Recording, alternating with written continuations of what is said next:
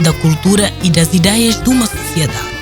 Na África dos séculos 20 e 21, as obras literárias ganharam a força do sentimento anticolonialista.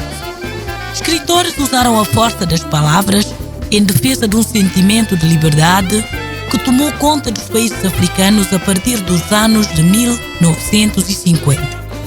Muitos, como Agostinho Neto ou Leopoldo Senhor, abandonaram temporariamente as letras para se dedicarem à política. Mas a literatura também se dedicou às outras causas. Na África do Sul, ela denunciou a deterioração da sociedade provocada pela política do apartheid. No Nova África desta semana, você tem um encontro comigo e com Márcio Werneck, com alguns dos escritores africanos que fizeram e ainda fazem a história desse continente. O Nova África está começando. O arquipélago de Cabo Verde fica a 500 quilômetros da costa atlântica do continente africano. O país, que conta com pouco mais de meio milhão de habitantes, guarda uma enorme proximidade com a cultura e a realidade brasileira. Em Cabo Verde se fala português e o crioulo, uma língua que mistura palavras da costa ocidental africana, a língua que os cabo-verdianos herdaram de Portugal. Em Cabo Verde, a influência brasileira começou ainda no século XX. Há muita similitud em termos uh, da cultura cabo-verdiana e da cultura brasileira, uh, do aspecto também mesmo físico e, e, e, social, uh, nomeadamente principalmente com o Nordeste brasileiro. nós encontramos muita coisa de Cabo Verde que parece muito ao Nordeste brasileiro, por exemplo, a questão da seca, da fome, etc. E há uma, há, há uma certa intertextualidade entre a literatura cabo-verdiana e a literatura brasileira, nomeadamente, por exemplo, com o brasileiro Graciliano Ramos e a poesia e a, e a literatura cabo-verdiana sobre a seca e a fome. Uh, portanto, essa poesia do Nordeste. O, o Jorge Barbosa também teve alguma influência no, nos escritores cabo-verdianos. Portanto, há, e a música, houve muita influência através da música, porque há muita música cabo-verdiana que tem uma influência enorme do Brasil, do samba brasileiro, dos chorinhos e modinhas. Então, há uma. Uh, uma grande empatia, digamos assim, uma grande afinidade entre a cultura, a literatura cabo-verdiana e a cultura e literatura brasileira. O poeta Manuel Bandeira cantou a Pazárgada em 1954. Os poetas de Cabo Verde criam a Pazárgada em sua própria terra. O Gabriel Mariano fala muito da questão do partir querer partir e ter que ficar, e querer ficar e ter que partir também. Ele faz disso, e, mas, mas os poetas do processamento literário têm, têm uma voz eh, muito contestatária no sentido de não querer aceitar as coisas. E daí que haja, por exemplo, um poema de Ovídio Martins que diz: Suplicarei, berrarei, matarei, não vou para a Pazárgada. Portanto, ele nega a Pazárgada, está a ver? Que é o suplemento literário. E o Gabriel Mariano está nesta linha do Ovídio Martins, que não quer ir para a Pazárgada porque a Pazárgara é o sonho. A Pazárgara é o ostracismo, a Pazárgara é a saída de Cabo Verde e negar Cabo Verde. E os poetas do suplemento literário não queriam negar Cabo Verde, queriam afirmar, afirmar Cabo Verde, queriam afirmar a identidade eh, cabo-verdiana, a cultura cabo-verdiana. José Gabriel Lopes da Silva, conhecido como Gabriel Mariano, é o maior representante dessa geração de escritores de Cabo Verde juiz de direito, poeta e contista, publicou 13 livros entre 1958 e 1993. Gabriel Mariano é um escritor que eu diria uh, explosivo nesse. Uh, no sentido de, de, de provocar essa tensão entre a tradição e a modernidade e de poder eh, projetar um pouco o espírito da época cabo-verdiana. Gabriel Mariano é, é uma referência da, da literatura cabo-verdiana, com obras marcantes na poesia cabo-verdiana. Quase sempre o regresso a Gabriel Mariano eh, para projetar um pouco o que aconteceu em Cabo Verde e se poder projetar o futuro eh, de Cabo Verde. o Gabriel Mariano está um pouco no, no ponto de colisão entre a tradição e a modernidade em Cabo Verde. E eh, através de Gabriel Mariano, nós podemos viver o espírito da nossa época. Gabriel Mariano virou referência em sua geração. Intelectual, aliou-se à luta pela independência de Cabo Verde. Com seus poemas e contos, propagandeava a saída do colonizador português. Pagou com um exílio de quatro anos em Moçambique pela literatura considerada subversiva pelos portugueses ele foi contestatário. Mas é, é preciso dizer também que, que os poemas do Gabriel Mariano não se resumem a isso. Ele também tem uh, poemas líricos muito interessantes e tem poemas filosóficos também uh, e metafísicos uh, muito interessantes, muito bons mesmo, em termos de abordagem, em termos poéticos, porque ele, apesar de ser contestatário, foi sempre muito poético. Um poema emblemático do Gabriel Mariano é o poema Capitão Ambrósio, que é um poema que fala de uma revolta que houve em Cabo Verde, eh, de uma sublevação da população de São Vicente, eh, liderada por o Ambrósio, que era uma personagem de então que fez essa sublevação. Então ele agora transformou isso num poema emblemático, eh, portanto ficcionou depois toda essa situação que de facto aconteceu, essa realidade, ele depois transfigurou essa realidade, tendo como ponto de partida essa, essa sublevação. Então, eh, deu, tornou o Ambrósio, que era um, um, um popular eh, com ideias de, de reivindicação, transformou-o em capitão, como se fosse um general a lutar contra a fome e a miséria. E aí ele eh, escreveu o Capitão Ambrósio, que diz assim: Bandeira, bandeira negra, negra bandeira da fome, em mãos famintas erguidas, guiando os passos, guiando, livre e luzindo, inquieta e livre luzindo, luzindo a negra bandeira, clara bandeira da fome. De Cabo Verde, vamos para a África do Sul conhecer uma das mais renomadas escritoras africanas atuais. Nadine Gordimer está próxima dos 90 anos de idade. Sua obra e suas ideias, no entanto, mostram a vitalidade de quem sempre lutou por um país mais justo. Apartheid, repressão e denúncias contra as desigualdades são temas da literatura de Nadine Gordimer. A ganhadora do Prêmio Nobel de 1991 começou cedo nas letras. Aos 15 escreveu um livro infantil, aos 16 uma ficção para adultos, e de lá para cá já são mais de 30 livros. Um dia, no meio da noite, eu e meus pais acordamos com uma enorme confusão do lado de fora da casa. Nós fomos para o quintal e eu vi uma mulher, ainda com suas roupas de trabalho e que trabalhava em minha casa, e era parte de minha vida. Na verdade, ela era quase minha segunda mãe, e eu a amava dessa forma. Seus pertences tinham sido jogados na rua e seu quarto tinha sido todo revirado. O que tinha acontecido é que os negros não tinham permissão para comprar bebidas alcoólicas naquela época. Então, eles produziam bebidas em casa e ela era suspeita de estar fazendo isso. Haviam policiais negros e brancos. Os brancos no comando e os negros fazendo o trabalho sujo. Eles não perguntaram nada, não encontraram nada, e aí foram embora. Eles não apresentaram um mandado de busca. Eles apenas entraram na propriedade, que era uma propriedade privada. E minha mãe e meu pai não os desafiaram de maneira alguma. E isso ficou martelando na minha cabeça. E mais ou menos uns dois anos depois, eu tinha uns 12 anos de idade, eu escrevi uma história baseada nisso. Branca, filha de imigrantes judeus, amiga de Nelson Mandela e ativista política, teve muitas de suas obras censuradas. Para a escritora sul-africana, o ofício de escrever não pode ser apartado da realidade em que o autor está inserido. Eu acho que foi Albert Camus, o grande escritor francês, que disse: e isso está em algum túmulo, em algum lugar. Ele disse: No dia em que eu não for mais do que um escritor, eu devo parar de ser apenas um escritor. Não é o suficiente.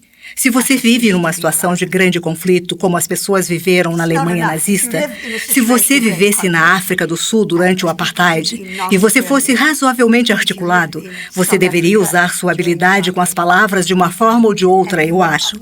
E não somente a sua habilidade com as palavras para escrever apenas, mas usar isso em toda a sua vida. And not only your skill with the word, but in your life. You a África do Sul mudou e Nadine acompanha com atenção o que vem acontecendo no seu país. Sua obra espelha essas mudanças. Ela fala de homossexualismo, de casais interraciais, de um país que parece ter encontrado o caminho para construir uma sociedade mais justa.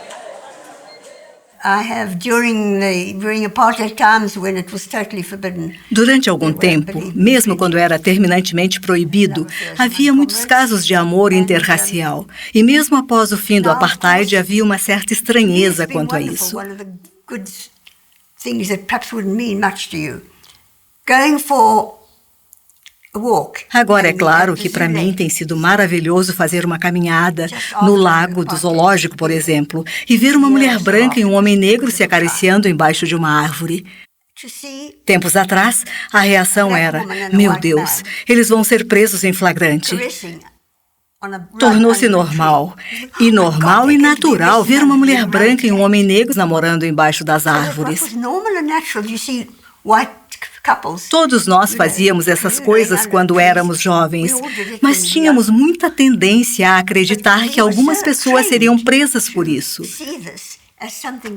Hoje tenho que dizer para mim mesma: ah, não, está tudo bem agora.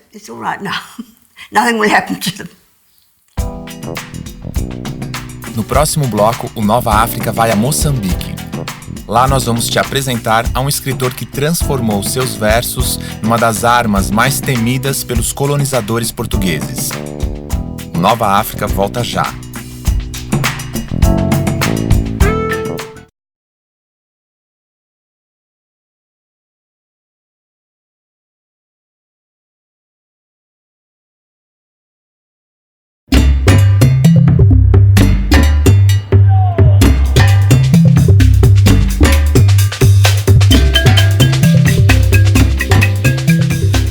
Caringana o Acaringana.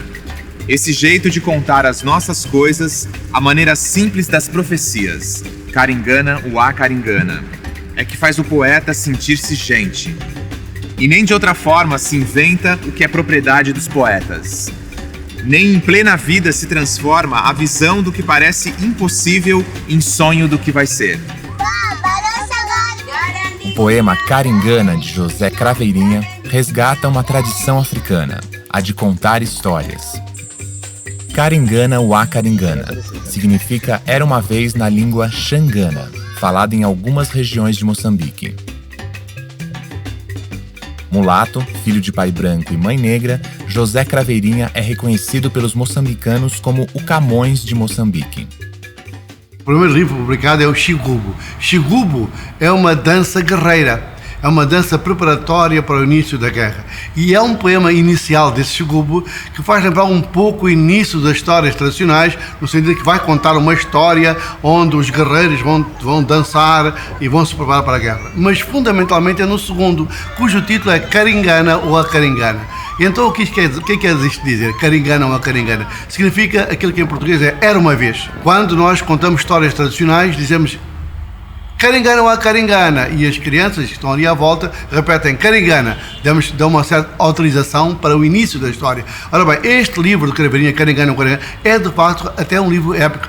É como é poesia, mas como se estivesse a contar a história do sofrimento não é verdade, do povo moçambicano, dos seus ancestrais hein, e da atual luta por emancipação moçambicana é um é futurista porque esse, inclusive esse livro acaba com um poema chamado Siavuma. Siavuma significa em português mais ou menos assim seja, na língua do sul, uh, que ele, é premonitório. É por isso que das coisas que irão acontecer depois, da liberdade, do, das dificuldades que vão aparecer, mas algumas conquistas grandes que os nossos olhos hoje já veem.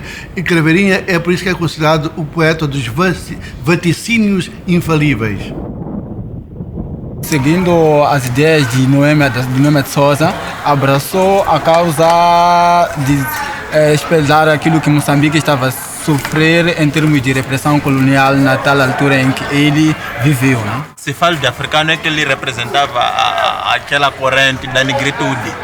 Então, para além do, do, do falar do, do só do moçambicano, aquilo representava todo o africano, porque nem só Moçambique estava oprimido, como também o povo de Malau, o povo de, de Zimbábue também estava oprimido.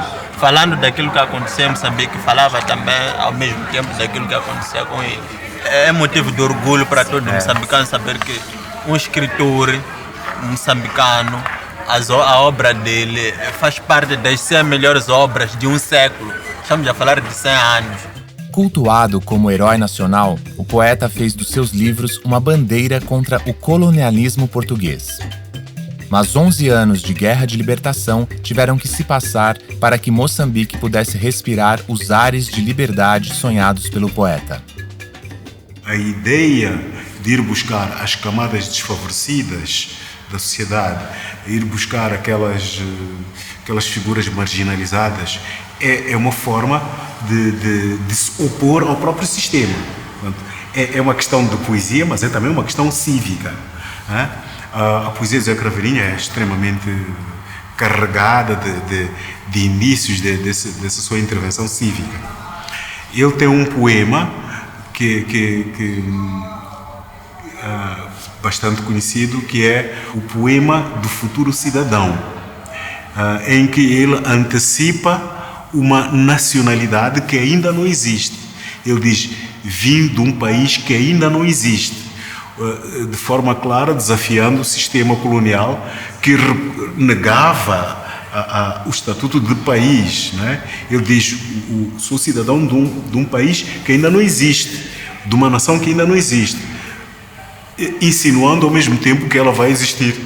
Né?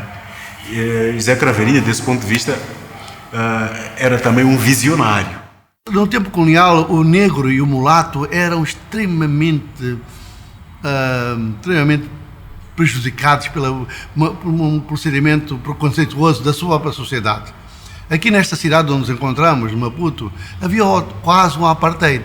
Estou-me a recordar de eu próprio, quando era jovem, quando era até os meus 10 anos de idade, nos autocarros, nós chamamos ônibus aqui, antigamente chamamos ônibus, chamamos machimbombos, nome do ônibus, não é?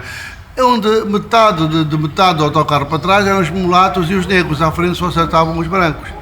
É para dizer, por exemplo, numa cidade deste tipo, não é verdade, com Craveirinha, onde, e, e, aí está o, fenómeno, portanto, isto não quer dizer que numa cidade, uh, digamos, que tem muita gente preconceituosa, não haja pessoas que não sejam preconceituosas, que, que não sejam racistas. Há muita gente, e muitos pais não eram. Portanto, isto quer dizer que Craveirinha viveu uh, intensamente esse mundo separatista, esse mundo do, do, do racismo, etc., mas conseguiu não só combatê-lo, para combatê-lo, porque a sociedade, eh, este tipo de sociedade foi, foi combatida para surgir uma sociedade diferente e nova, e também ele próprio, embora sofrendo na carne, sofreu muitas vezes a chicotada de preconceito, como ele diz num poema dele, as chicotadas de preconceito, foi para a frente. Foi para Não é por isso que ele não tinha grandes amigos brancos, tinha outros amigos negros amigos mulatos, tinha amigos de todo lado. Hein? E, e, estão aí, e também lutadores como ele. Isto quer dizer que também na sociedade moçambicana, uh, embora houvesse o colonialismo e houvesse este preconceito, não quer dizer que não houvesse também aqui indivíduos de origem europeia que tivessem tirado ao nosso lado na luta pela emancipação do povo moçambicano. Portanto, aí a questão é pacífica, ele não ficou traumatizado por isso. Pelo contrário, deu-lhe mais força, como ele diz, estaleca estaleca é força, não é? Não é? Para uh, continuar a sua poesia de caráter, digamos, reivindicativo, social e político. Após a Revolução, Craveirinha transformou-se em herói nacional. A saída do colonizador português de Moçambique permitiu ao poeta prosseguir em sua obra com maior dedicação. Em 1991, ele ganhou o Prêmio Camões, concedido a autores que tenham contribuído para o enriquecimento do patrimônio literário e cultural da língua portuguesa. Quando me consideram poeta, quando me dão prêmios, quando me dão prêmios, eu fico admirado eu fico admirado e ao mesmo tempo há um, há um outro eu que se desliga de mim e que se sente grato. Nasci a primeira vez em 28 de maio de 1922. Isso no domingo. Chamaram-me Sontinho, diminutivo de Sonto. Isso por parte da minha mãe, claro. Por parte do meu pai, fiquei José. Nasci a segunda vez quando me fizeram descobrir que era mulato. A seguir fui nascendo à medida das circunstâncias, imposta pelos outros. Quando meu pai foi de vez, tive outro pai, seu irmão. E a partir de cada nascimento, eu tinha a felicidade de ver um problema a menos e um dilema a mais. Quando a minha mãe foi de vez, outra mãe, Moçambique. Nasci ainda outra vez no jornal, o Brado Africano. Autodidata, minha grande aventura, ser pai. Escrever poemas, o meu refúgio, o meu país. Também uma necessidade, angustiosa e urgente, de ser cidadão desse país. Muitas vezes, altas horas à noite. Maura Eustáquia de Oliveira é jornalista e estuda a literatura africana e suas ligações com a tradição oral do continente. Ela já mergulhou na obra de escritores como o moçambicano Mia Couto e o angolano José Luandino Vieira. Para ela, a literatura africana é rica em referências que a transformam numa obra capaz de ultrapassar fronteiras. Precisa uma certa intimidade com, com a obra de cada um para você perceber isso. Isso também é muito nítido no, no Luandino Vieira, que são dois escritores que têm mais intimidade com eles. Mas você vai perceber isso em outros, outros é, moçambicanos, como o Bacacossa também. Né? E na própria poesia do Craveirinha tem um ritmo é, o ritmo dos poemas é o ritmo dessa do falar né, do falar, da tradição oral. É uma cadência poética na prosa. Eu, eu sinto isso no Miyakoto, no, no Landino, e muito no nosso Guimarães Rosa. Porque eu acho que, no fundo, por eles serem todos poetas frustrados, vamos dizer assim, eles, começaram a escrever poesia e depois falaram, não, não, isso não é meu negócio, essa cadência que eles capturaram da convivência com o povo foi transposta para a prosa. Isso é que faz a maravilha dos textos. Luana ela, ela procura na sua obra sensibilizar não só a comunidade internacional, mas mesmo internamente, né, as pessoas que ainda se mantinham, vamos dizer, indiferentes ou pelo menos procuravam ignorar o apartheid. Então, o papel do escritor de refletir o seu momento, de refletir as angústias do povo, estão muito presentes na obra dela. O mesmo acontece com Craveirinha em Moçambique que o Craveirinha vai escrever no momento em que era preciso, é, vamos dizer assim, conclamar o povo para se unir em torno do ideal de libertação. E a poesia dele é uma poesia mesmo nativista, uma poesia de formação do sentimento patriótico, o que para nós que moramos no Brasil, às vezes é difícil entender, porque são 27 nações etnias diferentes em Moçambique, algumas até rivais entre si por razões históricas, e era preciso criar um sentimento comum de, de independência, de sonho de independência da, da metrópole Portugal. E a poesia era uma poesia, portanto, politicamente também engajada. O mesmo vai acontecer com, com o Gabriel Mariano em, em Cabo Verde, que vai falar desse sentimento de exílio dentro da própria terra, ou do exílio mesmo forçado, porque como Cabo Verde não tinha condição de estudo, aliás, todas as colônias, eles saíam e muitos não voltavam e ficavam com aquele sentimento de que é, estou fora da minha terra, trazendo o tempo todo dentro de mim.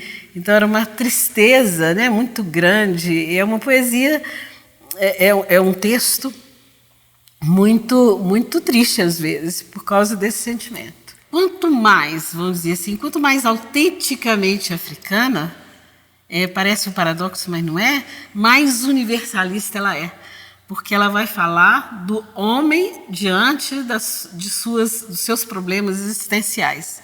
E, e esses problemas são iguais, não importa onde esteja. Até logo, até logo, voltamos a Cabo Verde para encontrar um dos mais conhecidos compositores e poetas do país.